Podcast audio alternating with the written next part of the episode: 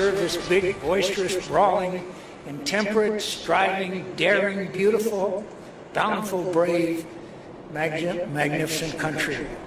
With all our flaws, all our mistakes, with all the frailties of human nature, as much on display as our virtues, with all the rancor and anger of our politics, we are blessed.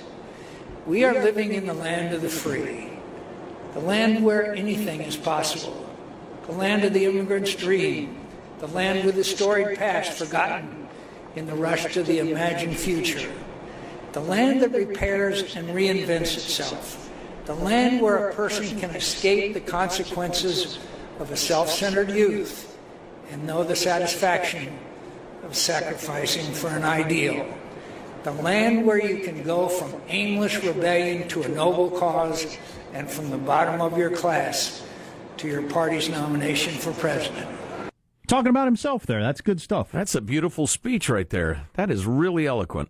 Yeah, I like that. The uh, country that uh, can reinvent itself and repair itself, and repair itself. Yeah, that's good stuff. Right. Uh, we have more here. This is good. It leads up to something we're going to mock, as we have mocked early in the program. Well, but mm. I don't want to miss the eloquence of uh, the, the the message he was trying to get out. As he is, he knows, as he said on 60 Minutes a couple of weeks ago, he's coming to the end of the road here. As a guy who's been serving his nation for a, a long time. Um, you're not planning to mock, or you are going to mock? Well, I, I think it would seriously throw the universe out of kilter if we didn't have a chuckle at what the uh, the esteemed senator said. Okay. It is too much. Can we enjoy the build up, the lead up, the eloquence, the patriotism before we get to it? You can do whatever you want. Go ahead. This wondrous land has shared its treasures and ideals and shed the blood of its finest patriots to help another, to help make another better world.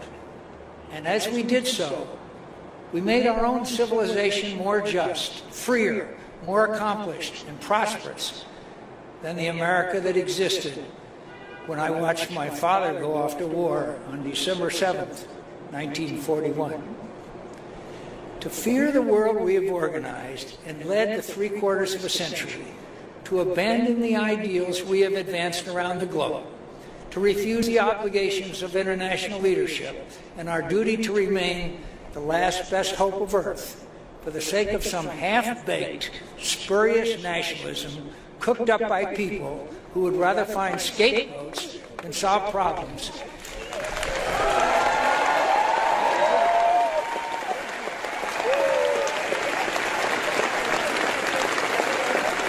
Who is he talking about?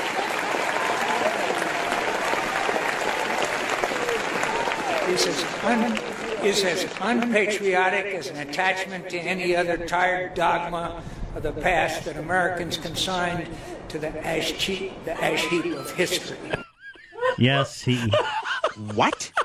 It's a common phrase if you're not familiar with it. Uh, things being thrown on the ash heap of history or the, the dustbin of history, but he, he accidentally said ass cheeks of history is the problem. Which is too bad because he was really he was really building to something there. Wow. Wow. wow. Wow. Wow. Gets to the big applause line and consigns it to the ass cheeks of history. Well, it's not just a, like a flub because that sucks too. Right. Right. But he actually said a different word that is hilarious. Right. and I think should be the new standard for when we're talking about things in the past. Well, right. We will be consigning things to the ass cheeks of history for the rest of our careers. I can guarantee you that.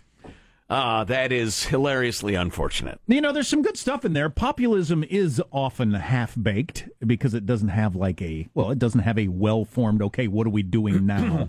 other right. than just yeah, we hate what's currently happening. It's an appeal to emotionalism. Yeah, yeah. Sometimes it's needed, but and then the, it's often epic. The other part of that, um, uh, John McCain is getting a tremendous amount of uh, play with this speech on all the the networks that hate Trump and hate Bannon because that's who he's talking about there. Mm-hmm. Uh, Bannon's ideology, and he's no Trump fan. John McCain has made that clear. Um, the problem I have with that is don't don't try to pretend like you're in favor of John McCain's fighting a war in every place on earth. Those of you who are, are praising him for this on your on your lefty networks, because you're not.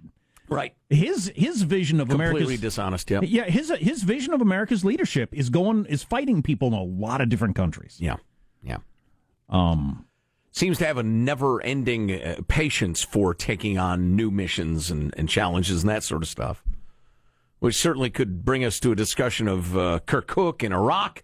We're going to talk to Mike Lyons a little bit later on in the hour about what is, and, and here's the honest truth about it. And, and I think John McCain's wrong about a lot of stuff, honestly. Um, I have a great deal of respect for him. Um, he's a flawed human being like all of us, and I think he's wrong a lot of the time. Um, foreign policy often presents you with a handful of terrible choices and nothing else. And that's one thing populism always ignores. Um, and not taking any of those choices and just disengaging is often every bit as terrible a choice as the terrible choices you're rejecting. and So- and Barack Obama mostly did the "we'll stay out of it," which is which is not not doing anything. Sure, yeah. And and Donald Trump's doing the same thing. I, I happen to think Barack Obama had absolutely terrible instincts on when to do stuff and when to not do stuff, and practically went opposite of what was a good idea, you know, during his foreign policy career. Um, But if you know, say other you're- people disagree. But if you say you're going to stay out of the Syrian war, for instance, well, then you are on the side of the dictator decimating his population and and keeping control. If you say you're going to stay out of that, aren't you? Well, yeah, but sins of omission are different than sins of commission. I mean, y- y- there's no obligation for the United States to get involved in everything. No. So, in effect, you're right, but you guys handle it. And and Donald Y'all handle it. and It's, Don- it's different. Donald Trump said yesterday we're not going to take a side in Iraq versus the Kurds. Well, here's here's where that's different than like the Syrian thing. Because on a humanitarian level, the Syrian thing, you know, we were clearly called upon to uh, to uh, uh, you know help defeat the, unthinkably cruel and inhumane Assad regime, et cetera, et cetera. On a purely, you know, human level. And back to McCain for just a second. A lot Okay. of the people that are cheering McCain because he bashed Bannon there, were you in favor of because McCain wanted to go full on, crater their runways, establish a no-fly zone, get involved in their civil war. Everybody that's cheering the anti-Bannon McCain speech on MSNBC because he took a shot at Bannon and Trump. Were you in favor of that? Fully getting involved in the war in Syria? I don't, I don't no. think you were. No, no. But the, here's the Kurd thing to me. And and again, series of awful choices. Oh, see, you want to get involved in a no? I don't want to do any of this. I want it all to go away. I want to go to my little walled compound in the woods and watch the squirrels cavort and let humanity go to hell. That's what I want to do. He says, preemptively answering the snotty emails that are sure to come. Anyway, um, the Kurdish thing is by not taking sides, we are allowing freaking Iran and the Quds force and these uh, uh, Shiite militias to run roughshod over and slaughter our best, most loyal ally in the region, who we have screwed multiple times now, le- left them hanging out to dry or whatever. We go run into the Kurds and beg them for help. But, but we only arm them a little bit because the Turks will get mad and they fight bravely. They they fight with us. They fight our fights for us, et cetera, et cetera. They perform amazingly well. And then when Iran comes and says, "Yeah, yeah, but we want that city they're occupying," we just let them get slaughtered. That that's no way to that's no way to run a country. It's no way to run a foreign policy. So what do we do? Get involved now and defend the Kurds against the Turks and the Syrians and the Iranians Yeah. who are actually the Iraqis, et cetera, et Even cetera? if we wanted to do that, how would we do that? Well, we're going to ask Mike Lyons, our military strategist, later this hour. I look forward to asking that because even if we were going to come do the right thing, as you just described it, and come to the Kurds' uh, support, so were we taking on Iraq? Our, we're fighting our own weapons that we gave them because we're trying to get Iraq established as a country. We're fighting the Iraqi army? Yes. And Iran. Wow. And Syria. That'd be a heck of a and thing. probably Turkey. We would have troops in Iraq because we got people in Iraq right now. They might have to hold on for a second. They need to drive across the border, get on the other side, turn their tank around. Now I'm going to shoot back at you.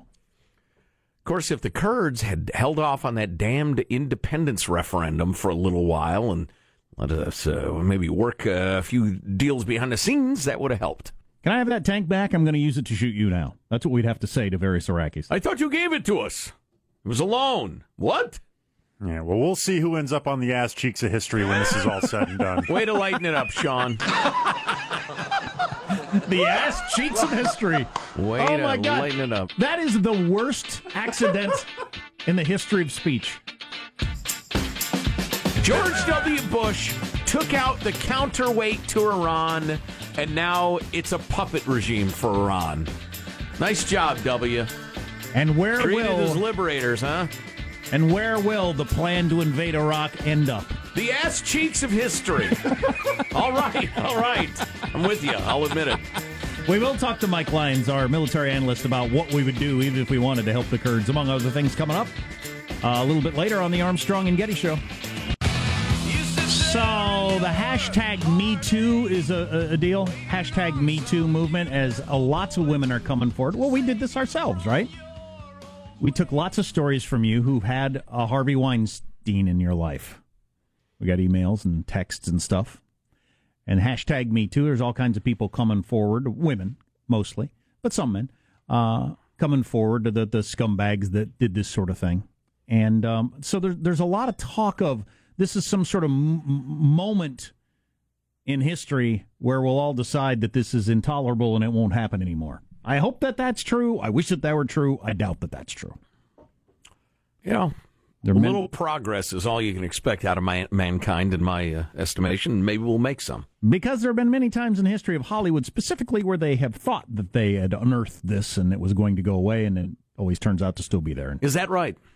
Hollywood's horror stories of sex predators long before Weinstein. This is an interesting little uh, history of Hollywood, which Joe likes to call Rapey Wood.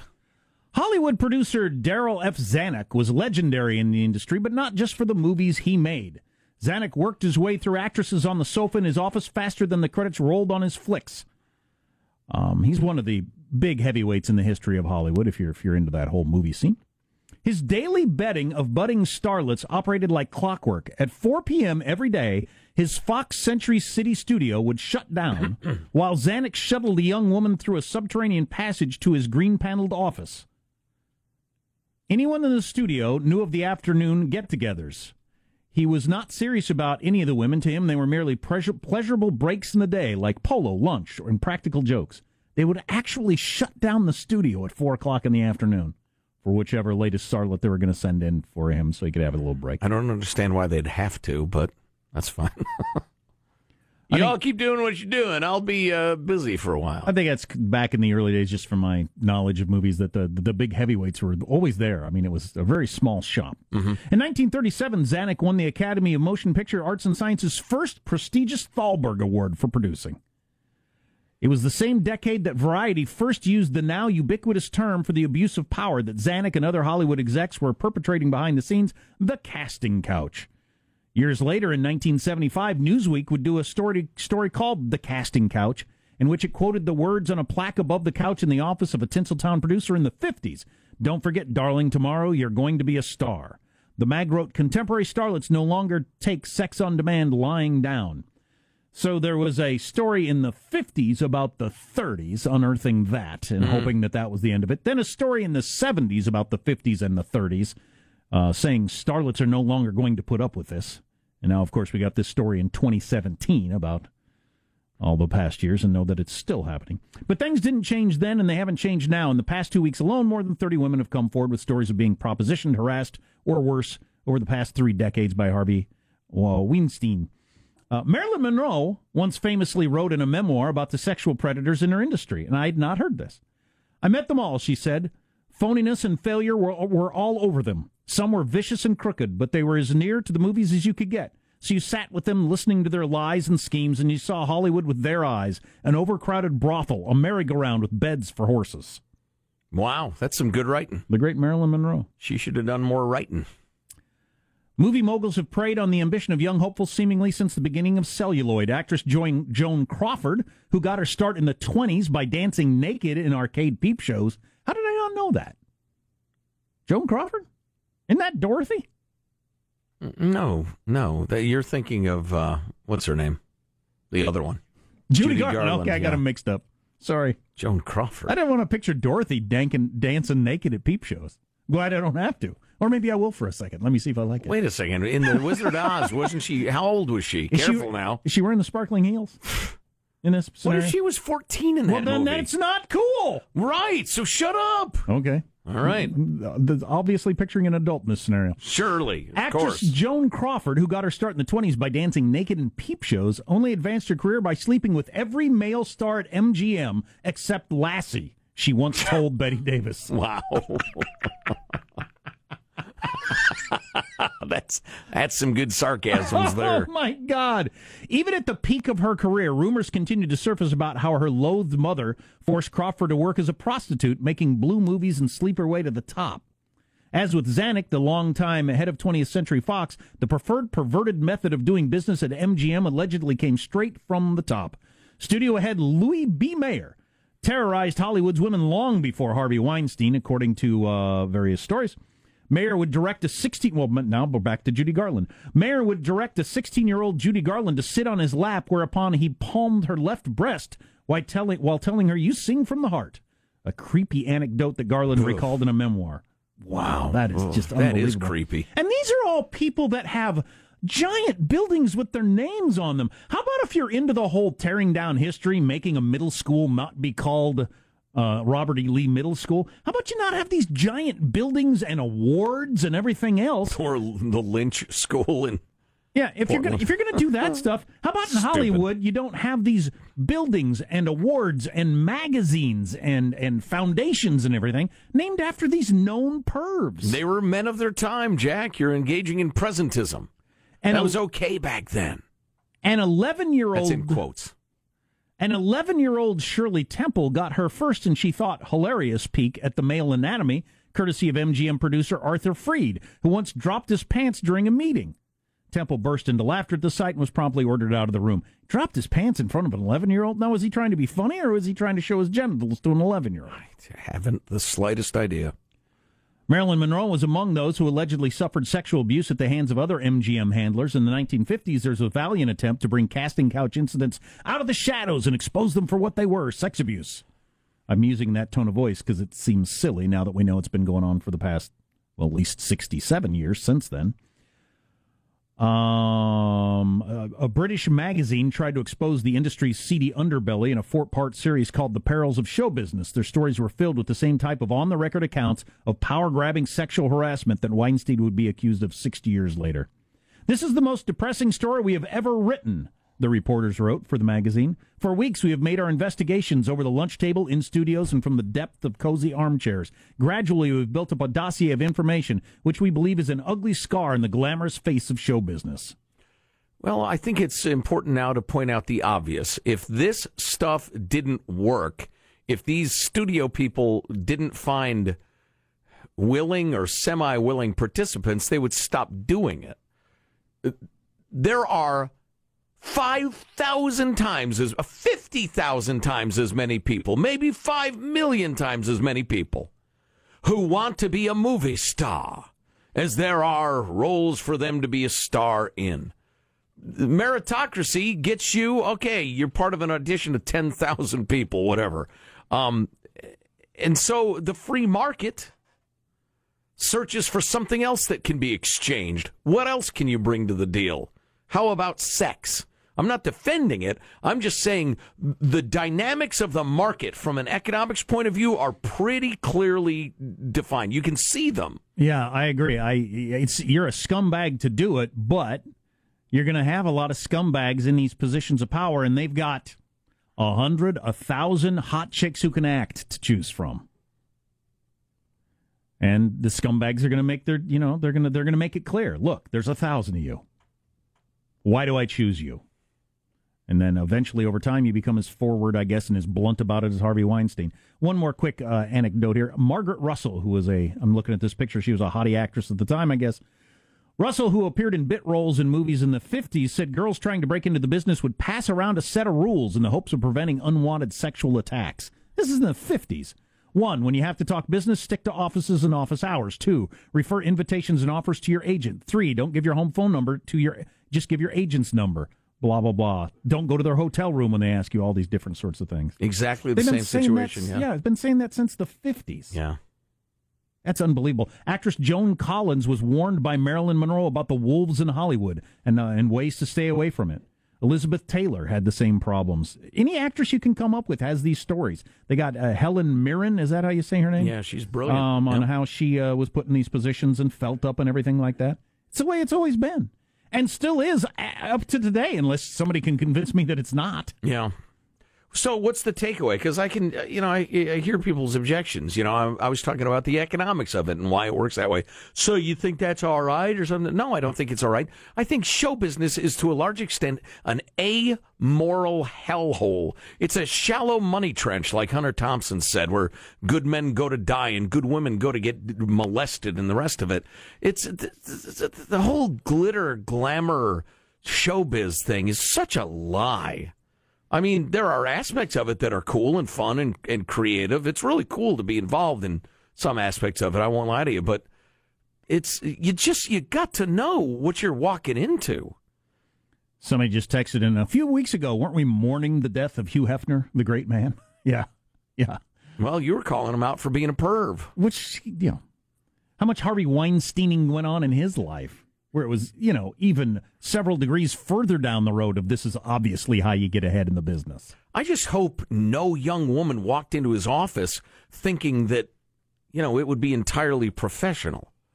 I, I hope nobody was that naive. Because in that and case- that's not excusing it. Because in that case, it's not the got a thousand pretty girls that can act. I don't. You don't even need to act. I got a million pretty girls. Why am I choosing you? Right.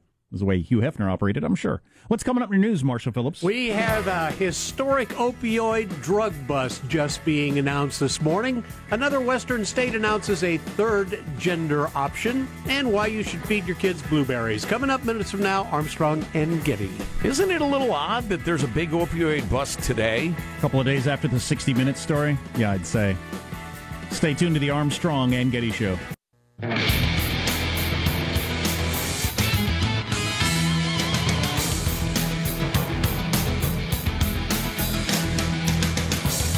Military analyst Mike Lyons on uh, the whole Middle Eastern situation. By the way, I didn't want to leave this out.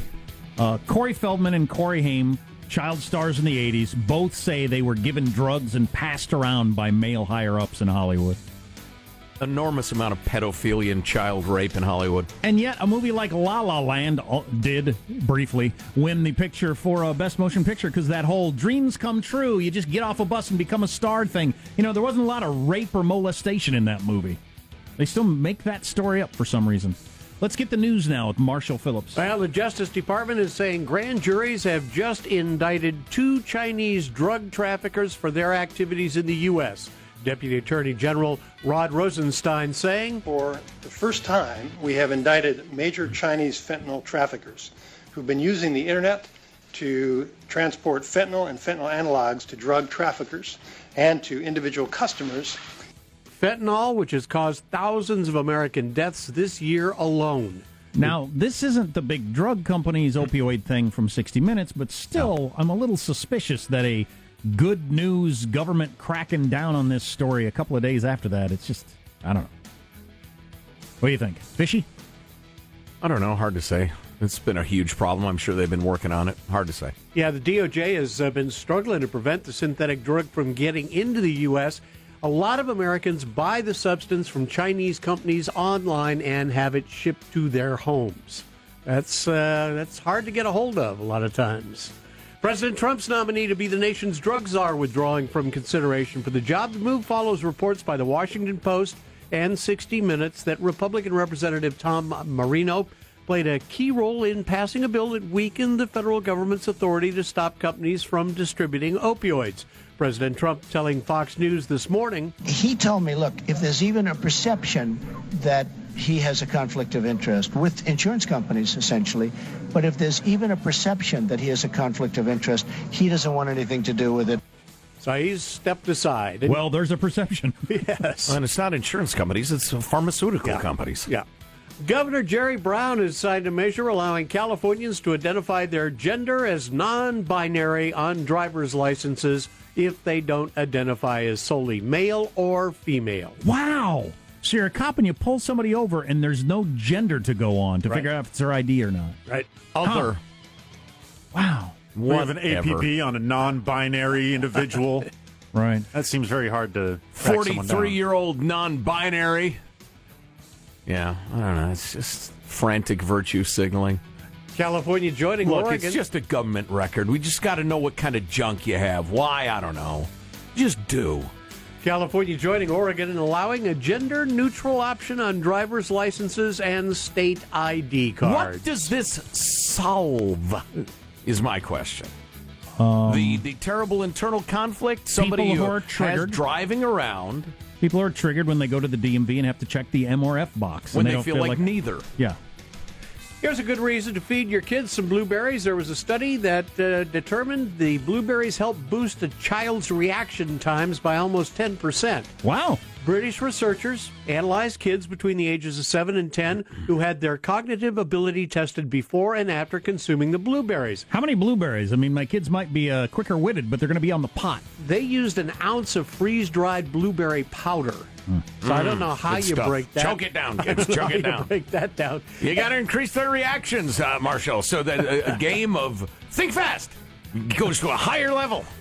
The uh, results of consuming the blueberry powder had a lot of increased mental reaction time. So there you go. Blueberries can't hurt. That's your news. I'm Marshall Phillips, the Armstrong and Getty Show, the voice of the West. It's thought that blueberries help lower blood pressure too. It's a fine berry. It's the wonder berry. It is. It's no acai berry, but it's a good berry. I'm not even convinced that's an actual berry. I got blueberry as a top three berry, uh, second right behind rasp, and right before black.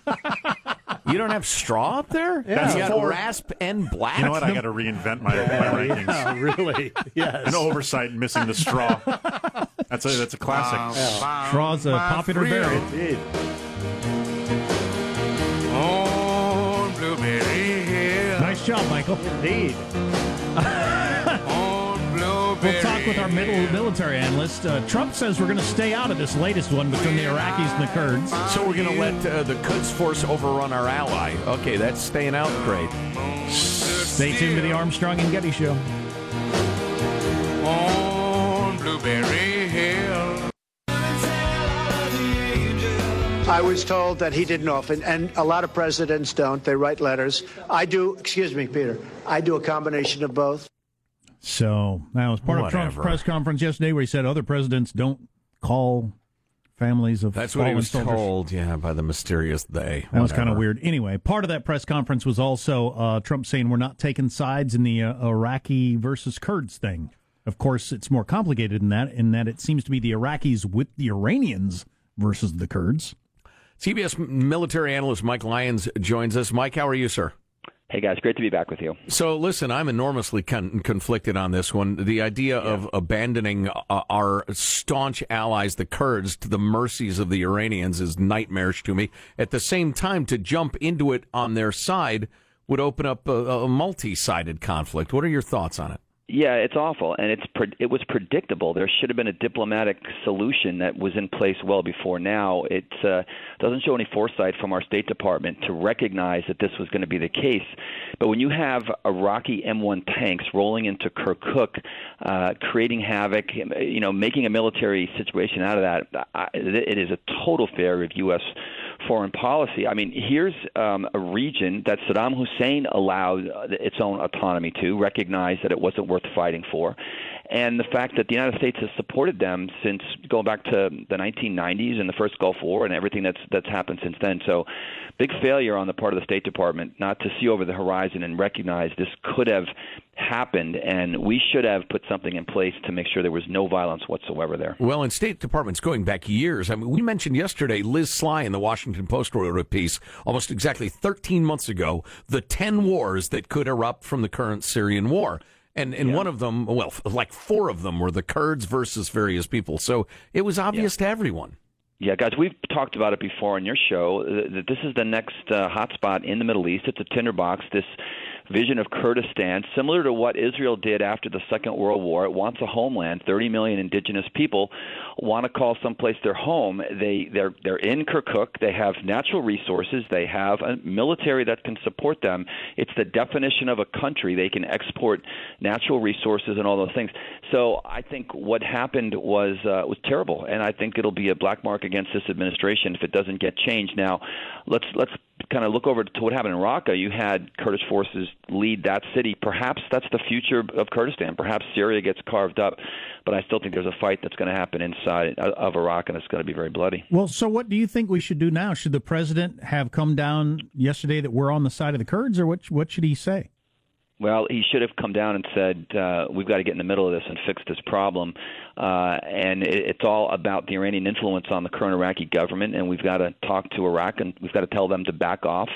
We've got to uh, perhaps use the, an Israeli solution, and that's restore the boundary to you know 1993 when Saddam Hussein allowed the Kurds this autonomy that they had in the northern part of Iraq and allowed them uh, to live uh, in peace. They had their own militia back then at the time. It was they weren't tremendous weapons. They they took weapons that the Iraqi government rejected and basically made a fight out of them as well. So I think again this was all foreseeable, should have had happened. Not sure why um, the State Department is. A lot of it just has to do with just a lot of those professionals have left, and no one's looking over the horizon right now. Well, if you ever believe in the UN getting together and holding some sort of giant international conference to decide something, this is it. Because we can't, you know, decide for the region and then have the Turks go crazy because right. they've got extremely uneasy relations with the Kurdish people.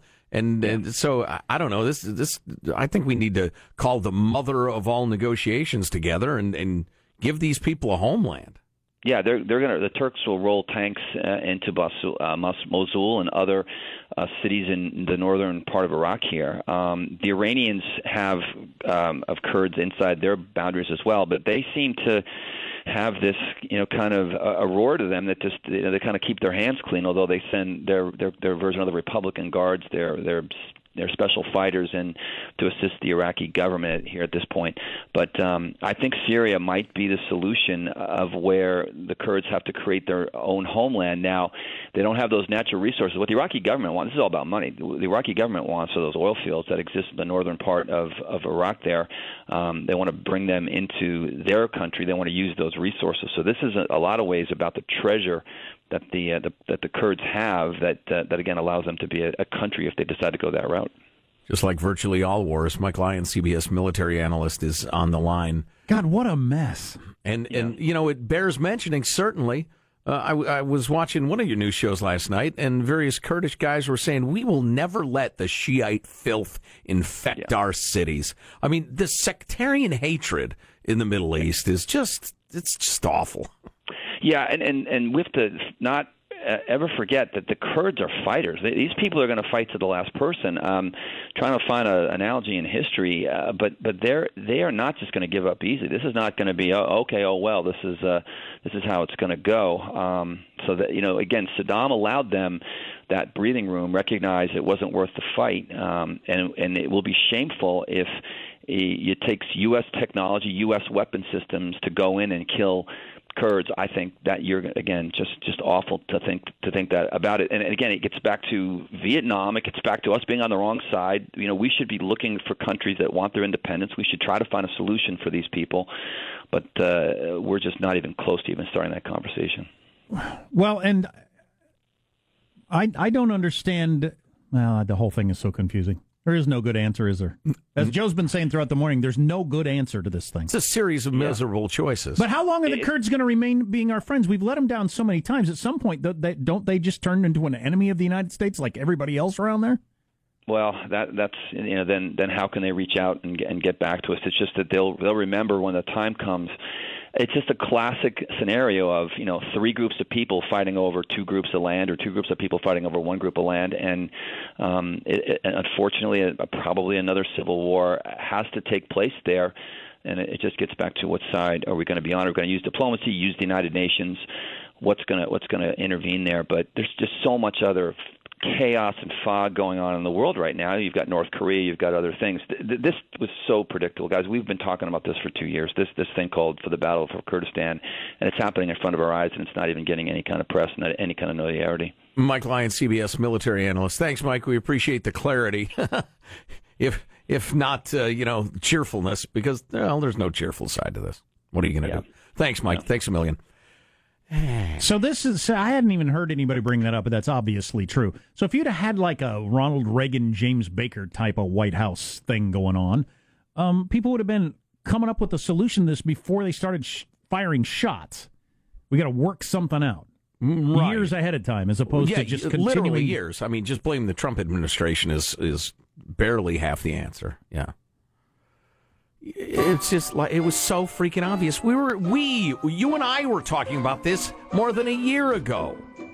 That obviously the Kurds are going to want their independence, or at least as much independence as they had under Saddam. But everybody's in the midst of a giant land and oil grab, and, and Turkey's not going to put up with it. The Syrians, the Iraqis, the, the Iranians were running Iraq, the rest of it.